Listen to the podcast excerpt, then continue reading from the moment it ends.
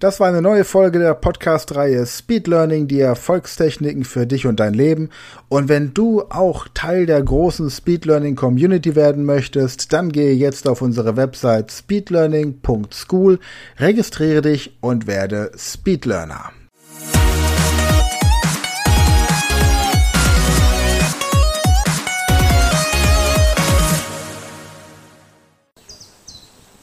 Herzlich willkommen zur fünften Staffel Folge 3 der Speed Learning Show Englisch lernen in 100 Stunden. In dieser Folge geht es um die Frage, wie man Dialoge, die man jetzt im Ausland trainiert hat, miteinander kombinieren kann und wie man über die Vergangenheit oder die Zukunft spricht. Zunächst einmal hast du jetzt an den Sehenswürdigkeiten verschiedene Dialoge abgelegt. Diese Sehenswürdigkeiten kannst du theoretisch jeden Tag ablaufen, um sie einfach wieder neu zu aktivieren. Die Dialoge Meistens reicht es aber auch, wenn du einfach nur an die Sehenswürdigkeit denkst, weil das auch ein Anker ist, ähnlich wie das Getränk, das du dir ausgesucht hast, um die Sprache, in dem Fall Englisch, besser zu lernen. Cross-Conversation, also Dialoge, die jetzt miteinander kombiniert werden, sind ebenso hilfreich, um die Sprache weiter zu vertiefen, wie auch eine spezielle Wortschatzerweiterung. Wie du deinen Wortschatz großartig erweitern kannst, das erfährst du in der nächsten Folge. Jetzt geht es darum, wie du Dialoge miteinander kombinierst und über die Vergangenheit oder Zukunft sprechen kannst. Also, stellen wir uns vor, du hast eine Dialogsituation trainiert in der Guinness Brauerei, in der es darum geht, über Businesskonzepte zu sprechen, über Marketing und Vertrieb oder ähnliches. Und das kannst du jetzt zum Beispiel kombinieren mit den Gesprächen, die du im Restaurant führen würdest. Du kannst es aber auch kombinieren mit Gesprächen in einem Geschäft, Verkaufsgesprächen zum Beispiel. Wie geht das? Indem du dir zum Beispiel ein Geschäftsessen vorstellst, in dem du über Businesskonzepte sprichst und gleichzeitig zwischendurch immer mal wieder mit dem Kellner oder der Kellnerin kommunizierst. Gehst du in ein Geschäft, das beispielsweise Elektronikprodukte vertreibt oder verkauft, dann kannst du dort mit dem Inhaber sprechen, kannst Verkaufsstrategien diskutieren oder du kannst Gespräche an der Bar mit einem anderen Geschäftsmann, den du zufällig kennenlernst, austauschen und ihr unterhaltet euch erstmal darüber, was man in der Stadt alles sehen kann.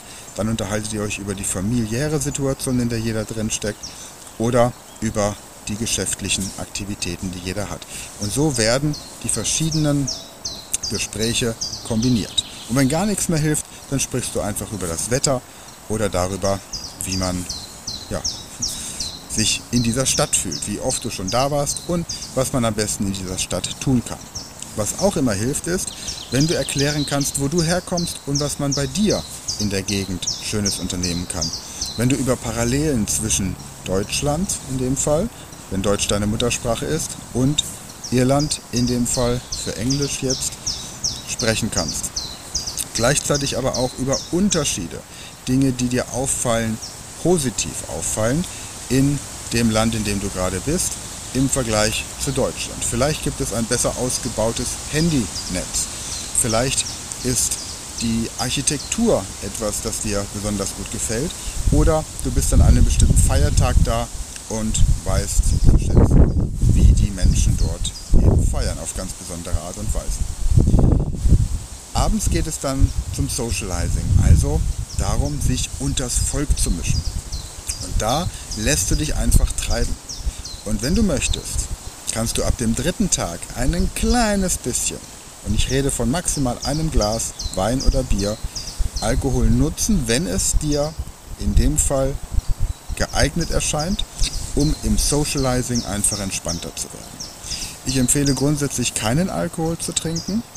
Es gibt aber Leute, die sich einfach wohler fühlen und ein bisschen enthemmt werden möchten, wenn sie ein paar Schluck getrunken haben. Wenn du zu diesen Leuten gehörst, dann tut mir das leid, aber dann nutze diese Technik einfach, um ein bisschen lockerer zu werden. Du wirst feststellen, dass ein Glas deine Lernfähigkeit noch nicht signifikant beeinträchtigt, weil du ja vermutlich auch Alkohol dann gewohnt bist.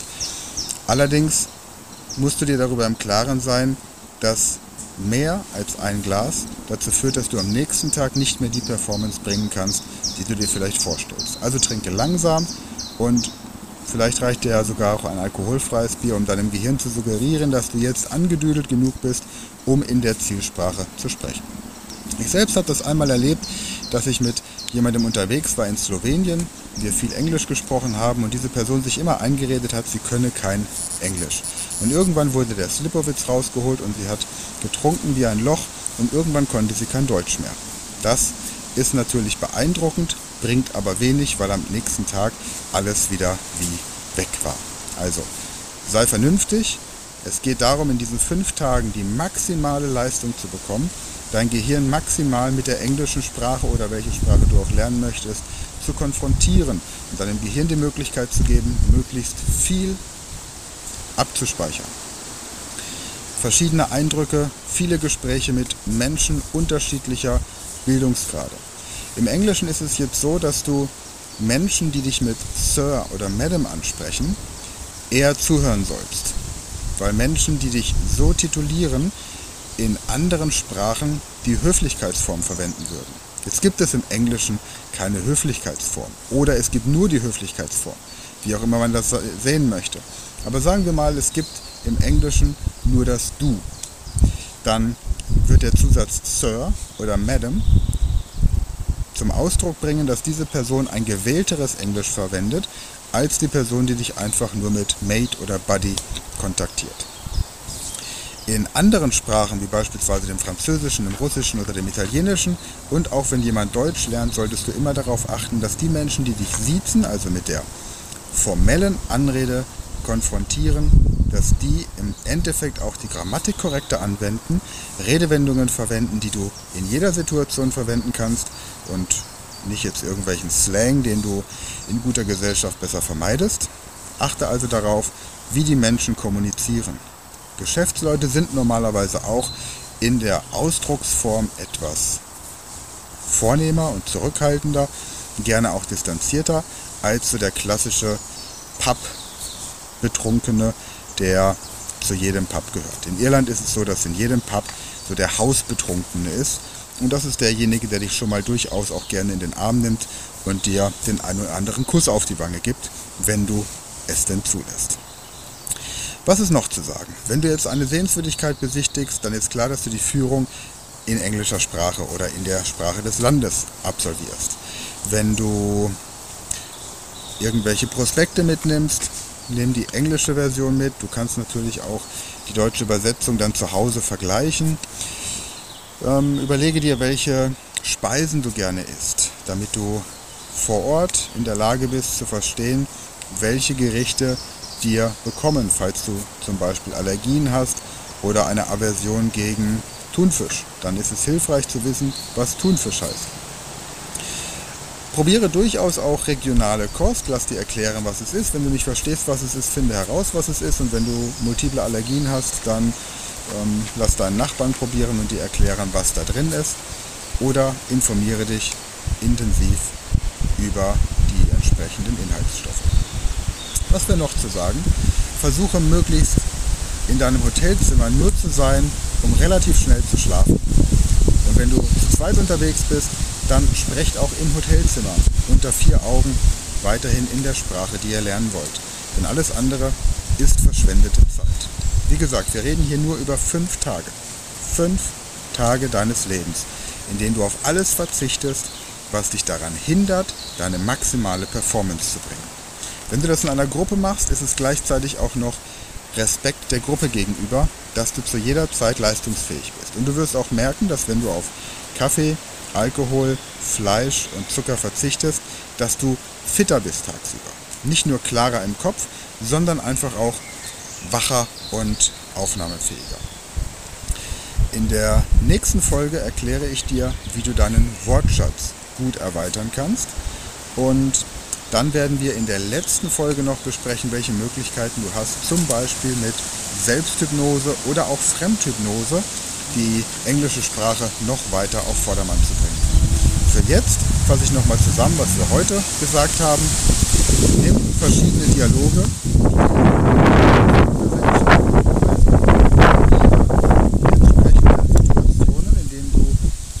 Business Conversation im Restaurant beim Abendessen praktizierst und überlege dir auch bei jedem Satz, den du formulieren möchtest, wie du ihn in der Vergangenheitsform oder in der Zukunftsform ausdrücken würdest. Achte darauf, falsche Freunde zu vermeiden, wie zum Beispiel I will, I can oder I become.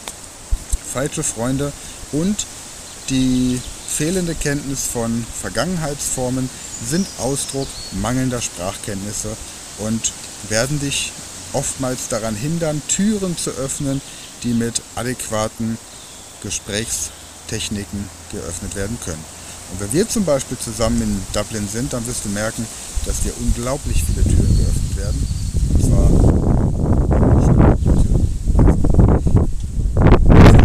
In der nächsten Folge geht es, wie gesagt, um die Wortschatzerweiterung.